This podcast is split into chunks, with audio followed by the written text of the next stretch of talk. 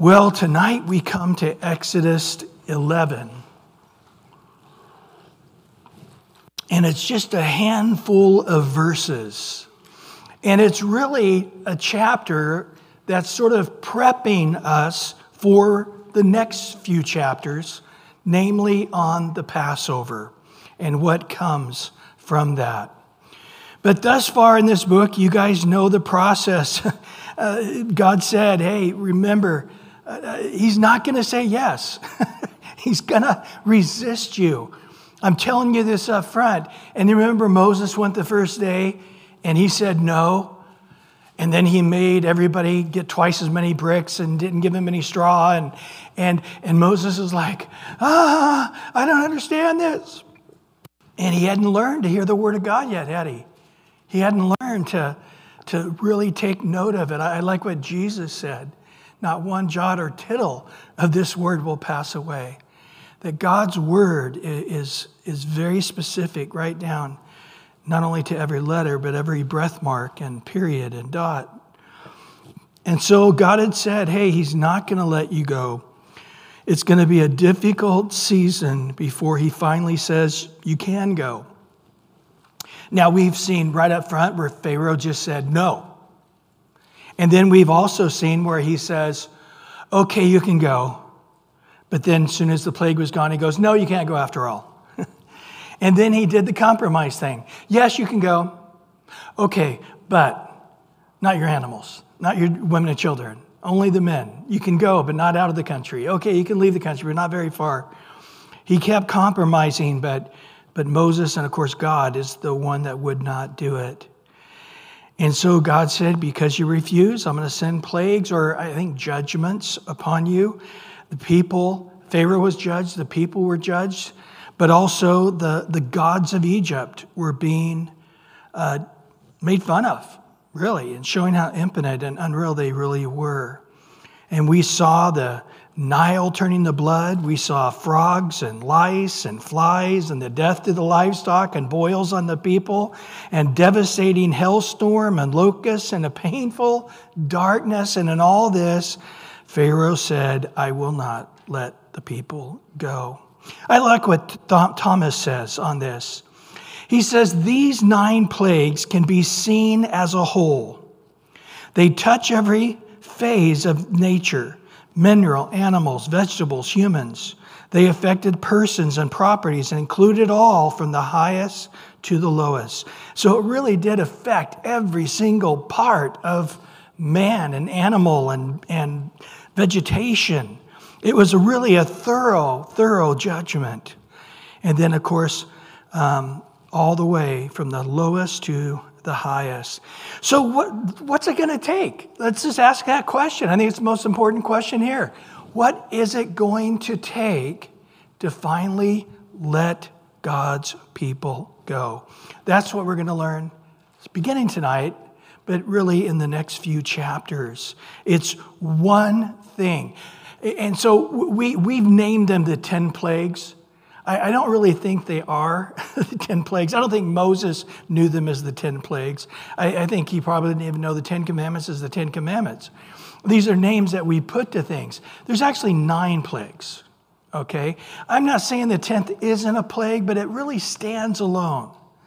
The, the Passover really stands alone because it's as much about salvation, redemption, as it is in judgment. So the next one, the, the 10th, the Passover, is completely unique because God does judge those who do not believe and will not apply the blood to the house and have the Passover lamb. There is judgment, condemnation, death because of that. But there's also redemption to those who do have faith in God's word and have the Passover lamb and do apply blood to the. And so, isn't, isn't that really how we come out of our darkness, our Egypt, our fleshly, worldly life? I think a lot of times God plagues us. I mean, there's a lot of people until they've lost everything and they're laying flat on the ground, then they finally cry out to God.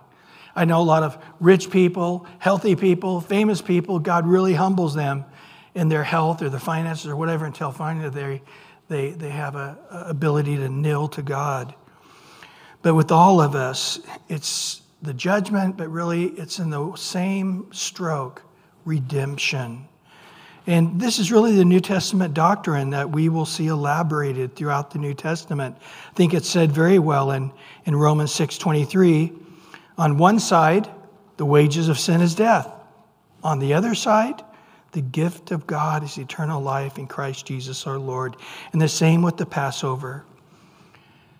On one hand, the lamb dies, there's a substitute, and its blood is a substitute forgiving our sin. Of course, it's only covering the sin of the Old Testament. Sin wasn't taken away until Christ, the Lamb of God. But nevertheless, and in the same stroke, our sins are judged, our sins are condemned in that substitute Christ, right? He who knew no sin became sin for us. He, he was judged, but in the same exact moment that our sin was condemned in the Lamb of God, in the same moment, redemption came to those who now believe. And so the wages of sin is death. That's harsh, that's eternal damnation. But the gift of God is eternal life through Christ Jesus our Lord. Well, this is the, this is the shadow, if you would, of that doctrine. So let's ch- start in here, chapter 11, verse 1. And the Lord said to Moses, I will bring one more plague or judgment on Pharaoh and on Egypt. Afterwards, he will let you go from here. When he lets you go, he will surely drive you out of here altogether. Now, what do you think Moses thought when he heard that? Do you think he knew in advance? Oh, yeah, we have nine, we have one more to go, ten. Oh, yeah, this is the last one we're doing anyway. Or did Moses think there might be 15 or 20 of these? It might go on for another two years or five years. He had no idea. And then God says, This is it. One more, and he's going to let you go. What do you think Moses thought? Wow, oh, that's it. Do you, do you, think he counted them up? One, two, three, four? No, I don't think he did. Oh, ten. Oh, that's a nice number, God. Thank you. Um, I don't think he thought that uh, at all. I just think he just heard one more plague and we're out of here. Now, in reality, he's always known what the last plague would be.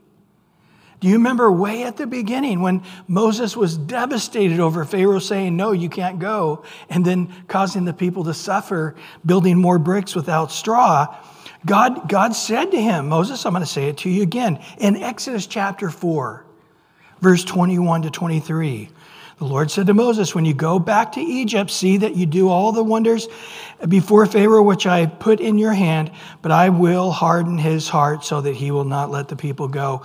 Then you shall say to Pharaoh, Thus says the Lord, Israel is my firstborn.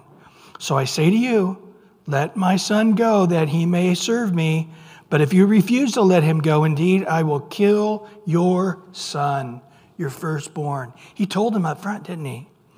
And this final plague, right there, right there in verse 23, chapter 4, verse 23. And this final plague, Pharaoh wouldn't merely allow Israel to leave, he would compel them to go. So Moses has always known what would be the last one if he remembered this and believed.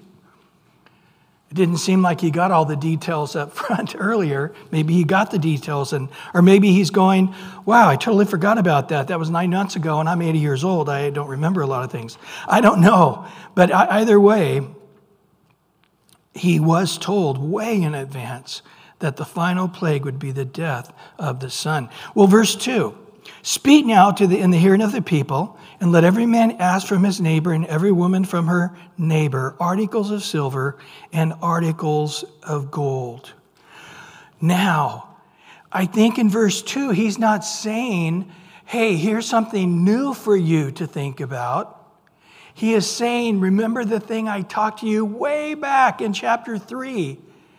It's time to instrument this now. Remember, Moses was told way back in chapter 3. Look in verse 19 to 22. He, he told them eventually, when they're ready to push you out the door, this is what you're going to do. But I am sure that the king of Egypt, in verse 19 of Exodus 3, will not let you go, no, not even by the mighty hand. So I will stretch out my hand and strike Egypt and all the wonders which I do in the midst. And after that, he'll let you go. And I will give this people favor in the sight of the Egyptians. And it shall be, when you go, that you shall not go empty handed.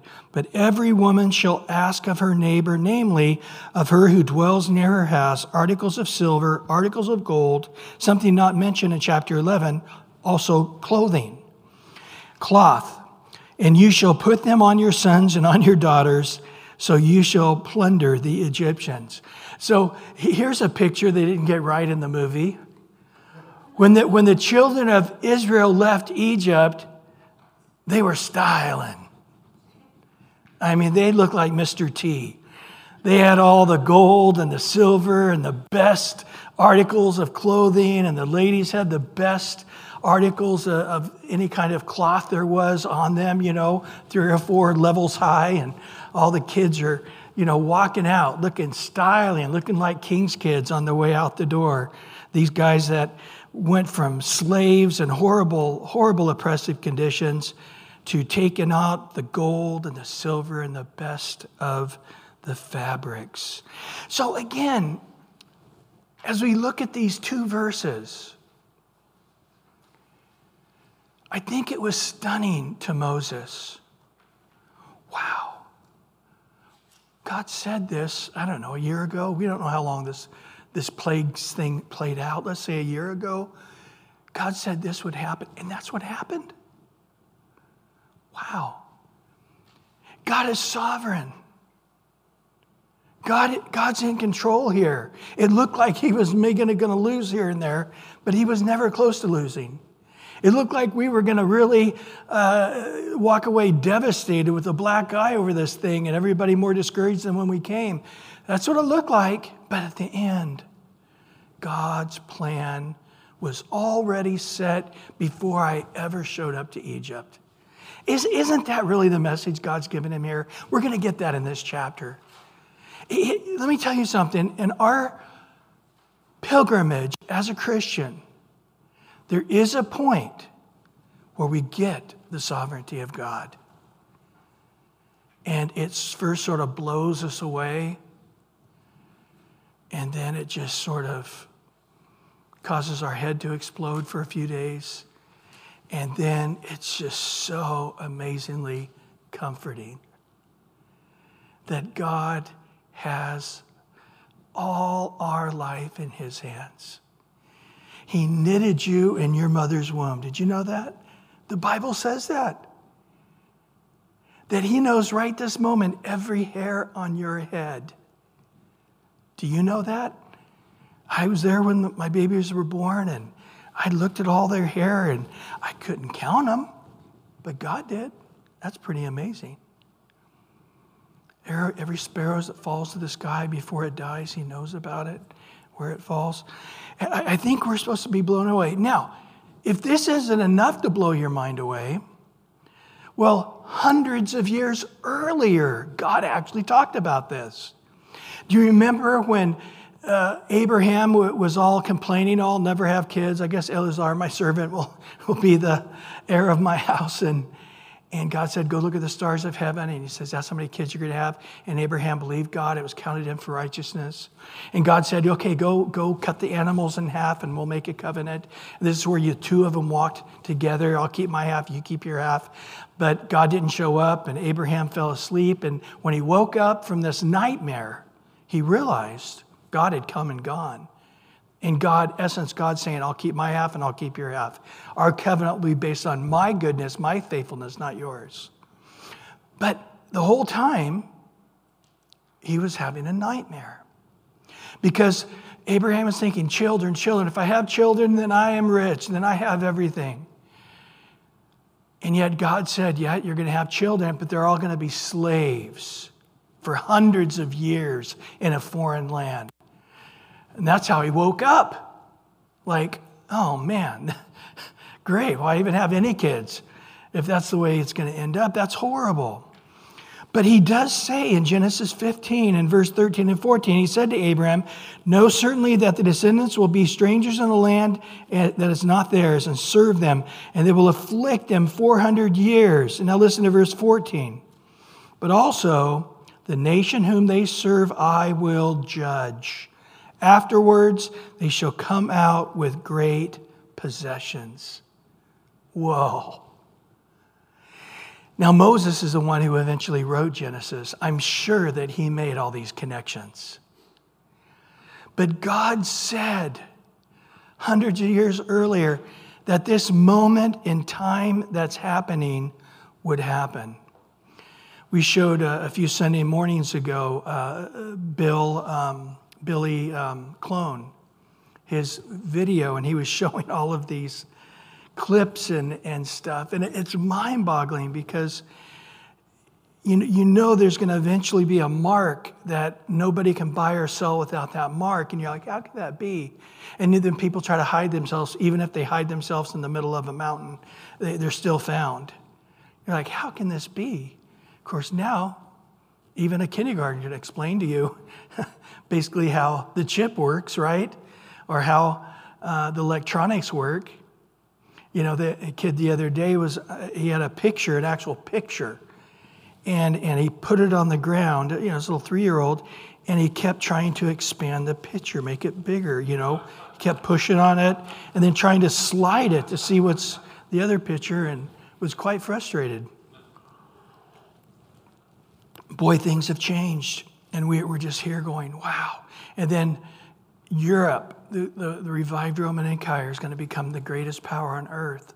And out of that, the Antichrist and all things are setting up. It's, it's surreal. It really is surreal hearing people saying the very thing that the Bible says. But here it is something that God prophesied hundreds of years earlier to Abraham. It's now happened. It's been 400 years. Did you know that? And now they're going to leave this land with great possessions, just as God had prophesied. I think all of this was to overwhelm the senses of Moses, if you would, or give him great faith that he doesn't have to fret, doesn't have to worry, that God truly does have this from start to finish. Isn't that really the message here? And so, you know, archaeologically, we know it wasn't just women that had jewelry, men even had as much jewelry, or even more sometimes, than the women. But also, these are probably just the past wages in God's mind, I think, saying, hey, 400 years of slavery, they never got a paycheck. Uh, you need to give them 400 uh, years of past wages, is what's happening. Now you say, well, why do they need all this gold and silver and this cloth? Well, when we get to chapter 35, you're going to find out. All of this stuff, I love this, it's given to them to give back to God in worship, or at least a portion of it, to build the tabernacle. Myers, in his commentary, said these jewels were employed afterwards in the adornment, the enrichment of the sanctuary. They flashed in the breastplate of the high priest and shone in the sacred vessels. Well, verse 3 And the Lord gave the people favor in the sight of the Egyptians and moreover, the man Moses was very great in the land of Egypt and in the sight of Pharaoh's servants and in all the sight of the people. This is so ironic, isn't it? That Moses now is very great in the sight of all of Pharaoh's servants. Why is it ironic? Because remember 40 years earlier when he was the prince of Egypt? He was the king's son. And that's what he thought everybody was looking at him like that. And that's why he had no problems killing the Egyptian and, and, and, and every, he thought everybody would understand.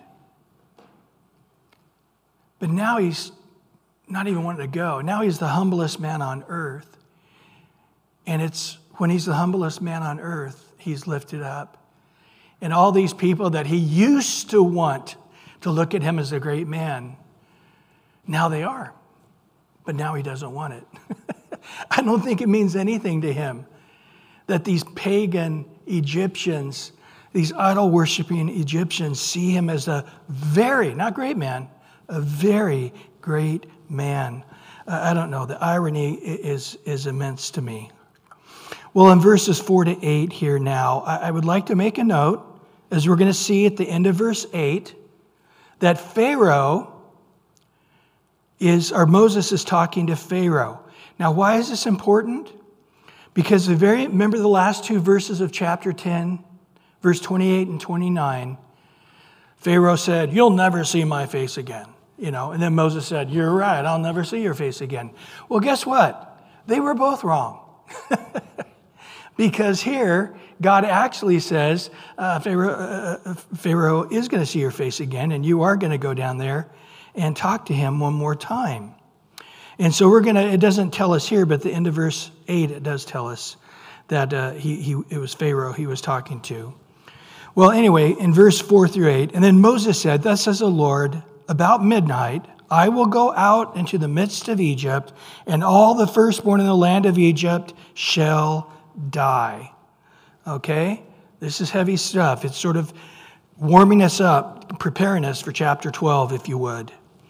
From the firstborn of Pharaoh who sits in his throne, even to the firstborn of, look at, the female servant who is behind the handmill and all the firstborn of the animals.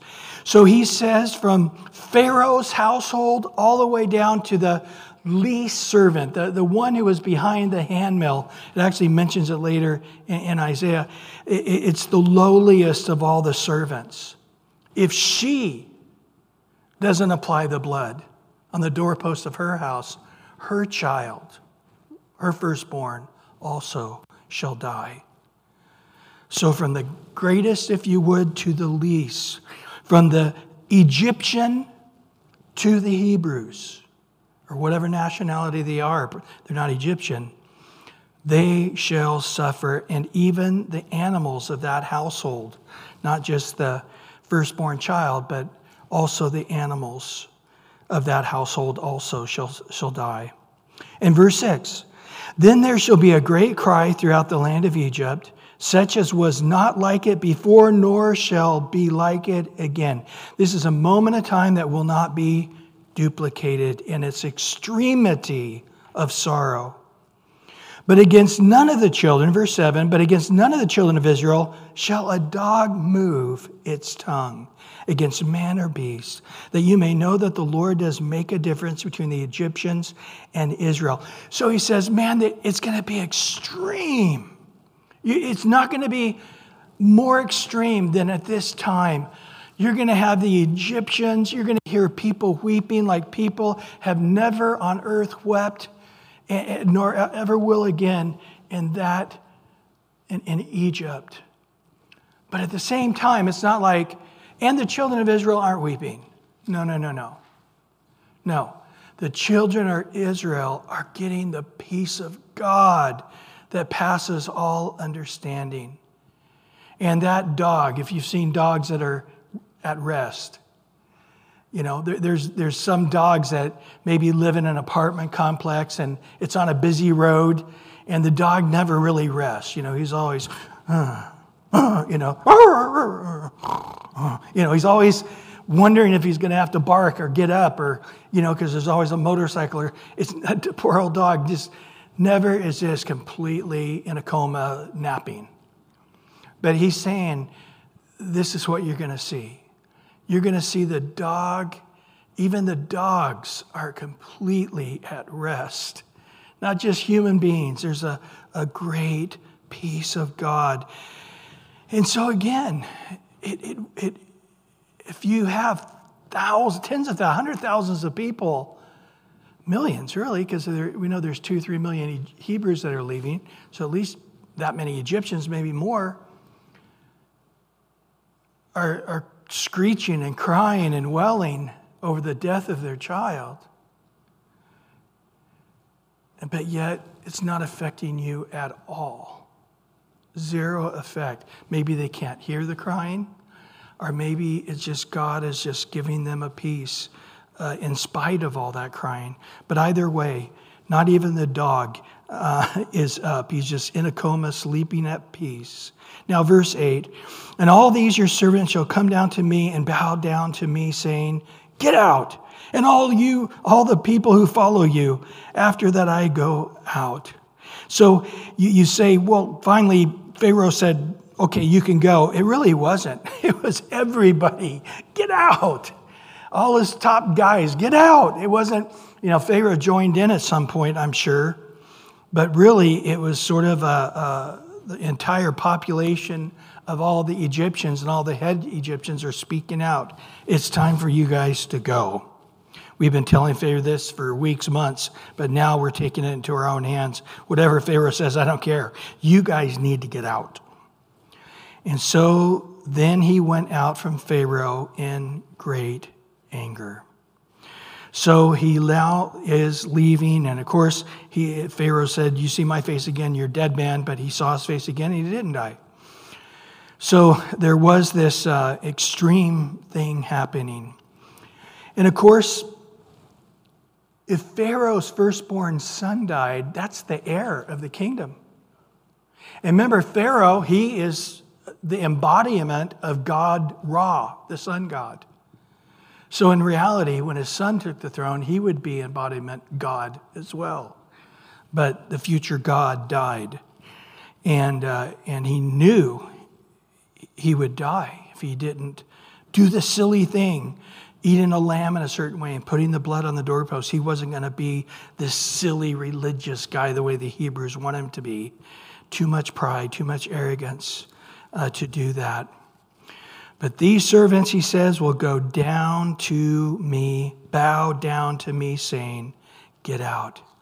Wow, they'll come down to me. They'll bow down to me, saying, Get out. Well, verse 9 and 10. And the Lord said to Moses, Pharaoh will not heed you, so that your wonder, my wonders may be multiplied in the land of Egypt.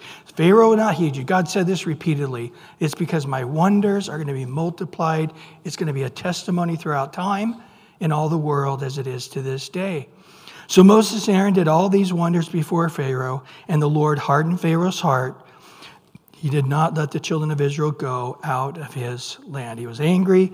He heard it, but he didn't move. Why? This is all a part of God's plan.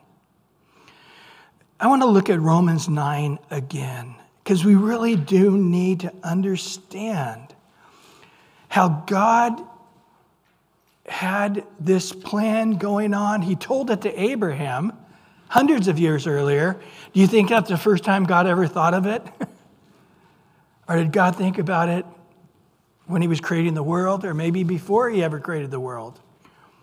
That this event would happen where God's firstborn child, Israel, would be brought out by a mighty hand of God because of the hardening of heart of Pharaoh, that the world would, would be, it'd be proclaimed to the world who the true mighty God is.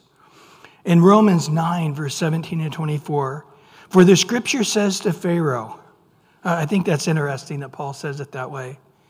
For the scripture says to Pharaoh, for this very purpose I've raised you up, that I may show my power in you, and that my name may be declared in all the earth. There it is.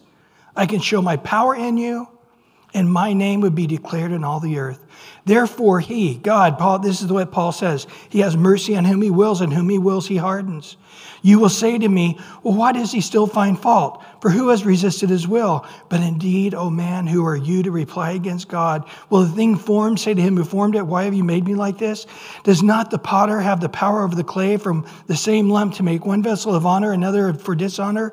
What if? Doesn't say God does this, but he, he's giving a hypothetical. What if God?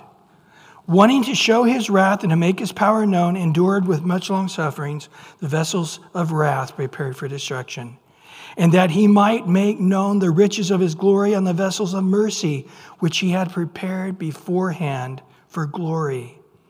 Even us, here it is, even us, whom he called, not of the Jews only, but also of the Gentiles.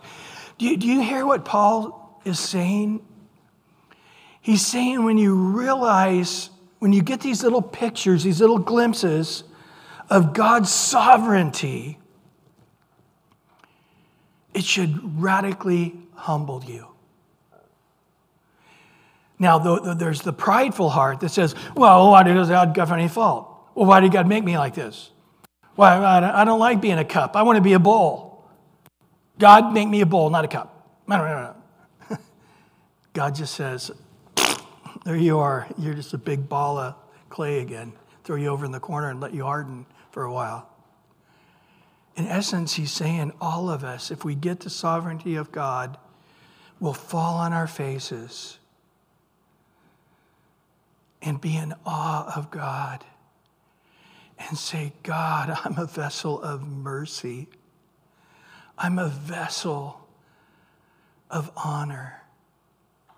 Just like Israel, it was the firstborn. So we, the believers, your children who have been adopted into the house of Israel, are also counted as the seed of Abraham, your firstborn.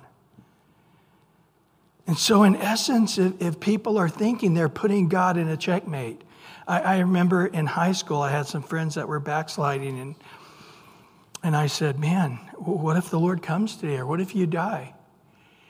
He said, I got to figure it out. You know, just right before I die, I'll go, God, forgive me for all my sins. Oh, get to go to heaven. and I'm like, dude, how do you know? you would even have that split second to even say that? And how do you know that it's real and not you just manipulating the situation? No.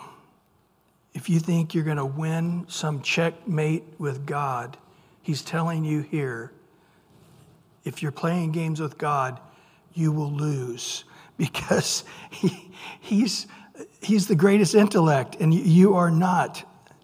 Isaiah 46, verse 9 and 10. I love this. Remember the former things of old, for I am a God. There is no other. I am God. There is none like me. Declaring what? The end from the beginning. From ancient time, things that are not yet done, saying, My counsel shall stand.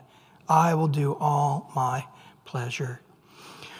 So the Lord hardened Pharaoh's heart here, but let's not forget this important reminder that Pharaoh hardened his own heart six times before God ever hardened his heart. We covered that a couple of weeks back. And I went through all those verses with you guys. So again, it's, it's important to remember that, that God did not step over on top of, ignore, abuse Pharaoh's free will. Okay? He totally gave him a chance. And, and even as we saw many times before the plague came, Moses said, Hey, tomorrow this is going to happen if you don't let God's people go. He warned him in advance on several of them, giving him a chance to repent. Well, what do we learn here tonight? I have a bunch of verses for you. I'm not going to go through them all. Number one, we just realize again the important point that rejection of God brings judgment. I don't know about you, but I want to shout it from the mountaintop. Jesus loves you. He died on the cross, paid for your sins. He's your substitute. Cry out to him, and he will forgive you of all your sins. Jesus didn't come into the world to condemn the world, but to save the world. Whoever believes in him is not condemned. He who does not believe is condemned already because he's not believed in the name of the only begotten Son of God. All of us are born sinners. 100% of mankind is going to hell except for the one way of salvation. John 3 36. He who believes in the Son has everlasting life. He who does not believe the Son shall not see life, but the wrath of God abides on him. Don't have time to read it, but in Revelation 20 and Revelation 21, verse 8, interesting, it gives a list of those who are going to be in that judgment, who are going to be taken from Hades and cast into hell uh, forever and ever. It's interesting that the very first two things is the first one is cowardly, the second is unbelieving.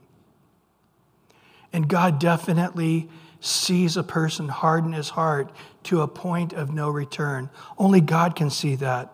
He talks about it in 2 Thessalonians 2, verse 9 through 12, where the unrighteous People will not believe the love of the truth that they might be saved. Therefore, that reason, he gives them a strong delusion and encourages them not to believe, and encourages them to believe the lie that they will be condemned because they would not believe the truth. Secondly, he who believes is not condemned, but shall go go out and have life forevermore. I love that again in John 3 18. He who believes is not condemned. I love that in John 10, verse 7 and 9, where Jesus says, I am the door of the sheep. I am the door. Anybody who enters in by me, he shall be saved. This is my favorite part. He shall go out, he shall come, he shall go in and out and find pasture. Isn't that great? Here's your homework go home and read Revelation 21 the new heavens and the new earth, and no more tears, and we drink from the river of life. Uh, the third thing is, is that only one way for salvation, and that's through the blood of the substitute in our place. We're going to be looking at this. John said in John, John the Baptist said in John 129, Behold the Lamb of God who takes away the sin of the world. Peter makes it clear we weren't redeemed with gold or silver or corruptible things, but we were redeemed by the precious blood of Christ, a lamb without blemish and without spot. Through the blood of Christ, we have gotten remission of sins. So now, as we fellowship with Him, the blood of Jesus Christ, His Son, cleanses us from all sin. And then the articles of wealth were given to them really for ministry. Why has God given us what He's given us? Because that we might use this at a later date to serve Him even greater. And of course, as we give, we'll store up treasure in heaven, as Jesus tells us. Ah, Lord, we thank you for tonight. We thank you for this tiny little chapter that has so much great, great truth. We just desire you and want you and cry out to you. So, again, as we go into congregational praying tonight, we're not going to quote, we can read verses, encourage each other, but we're not going to tell stories or talk to the group here. We're seeking the Lord. We're seeking the face of God. We're crying out to God from the principles we learned here tonight. We're crying out to God for things that concern the whole body of Christ. If you have a personal thing you want prayer for, we can do that afterwards. But we're seeking the Lord. We're crying out to Him as Jesus taught us to pray, Our Father, not my Father, our Father. Give us today our daily bread. So, really, it's one prayer we're praying right now. And one person speaks, then the next guy speaks, the next guy speaks. We're all giving a comma, and the next guy's praying. So we don't really want to even make our prayer sound like we end it. We just sort of give a comma. We're one voice, one body, one heart, crying out to God together. And I'll tell you, so often the very thing that the person before the other person prays was exactly what they were thinking. And, and it's just a beautiful thing when we're in this spirit in one accord together.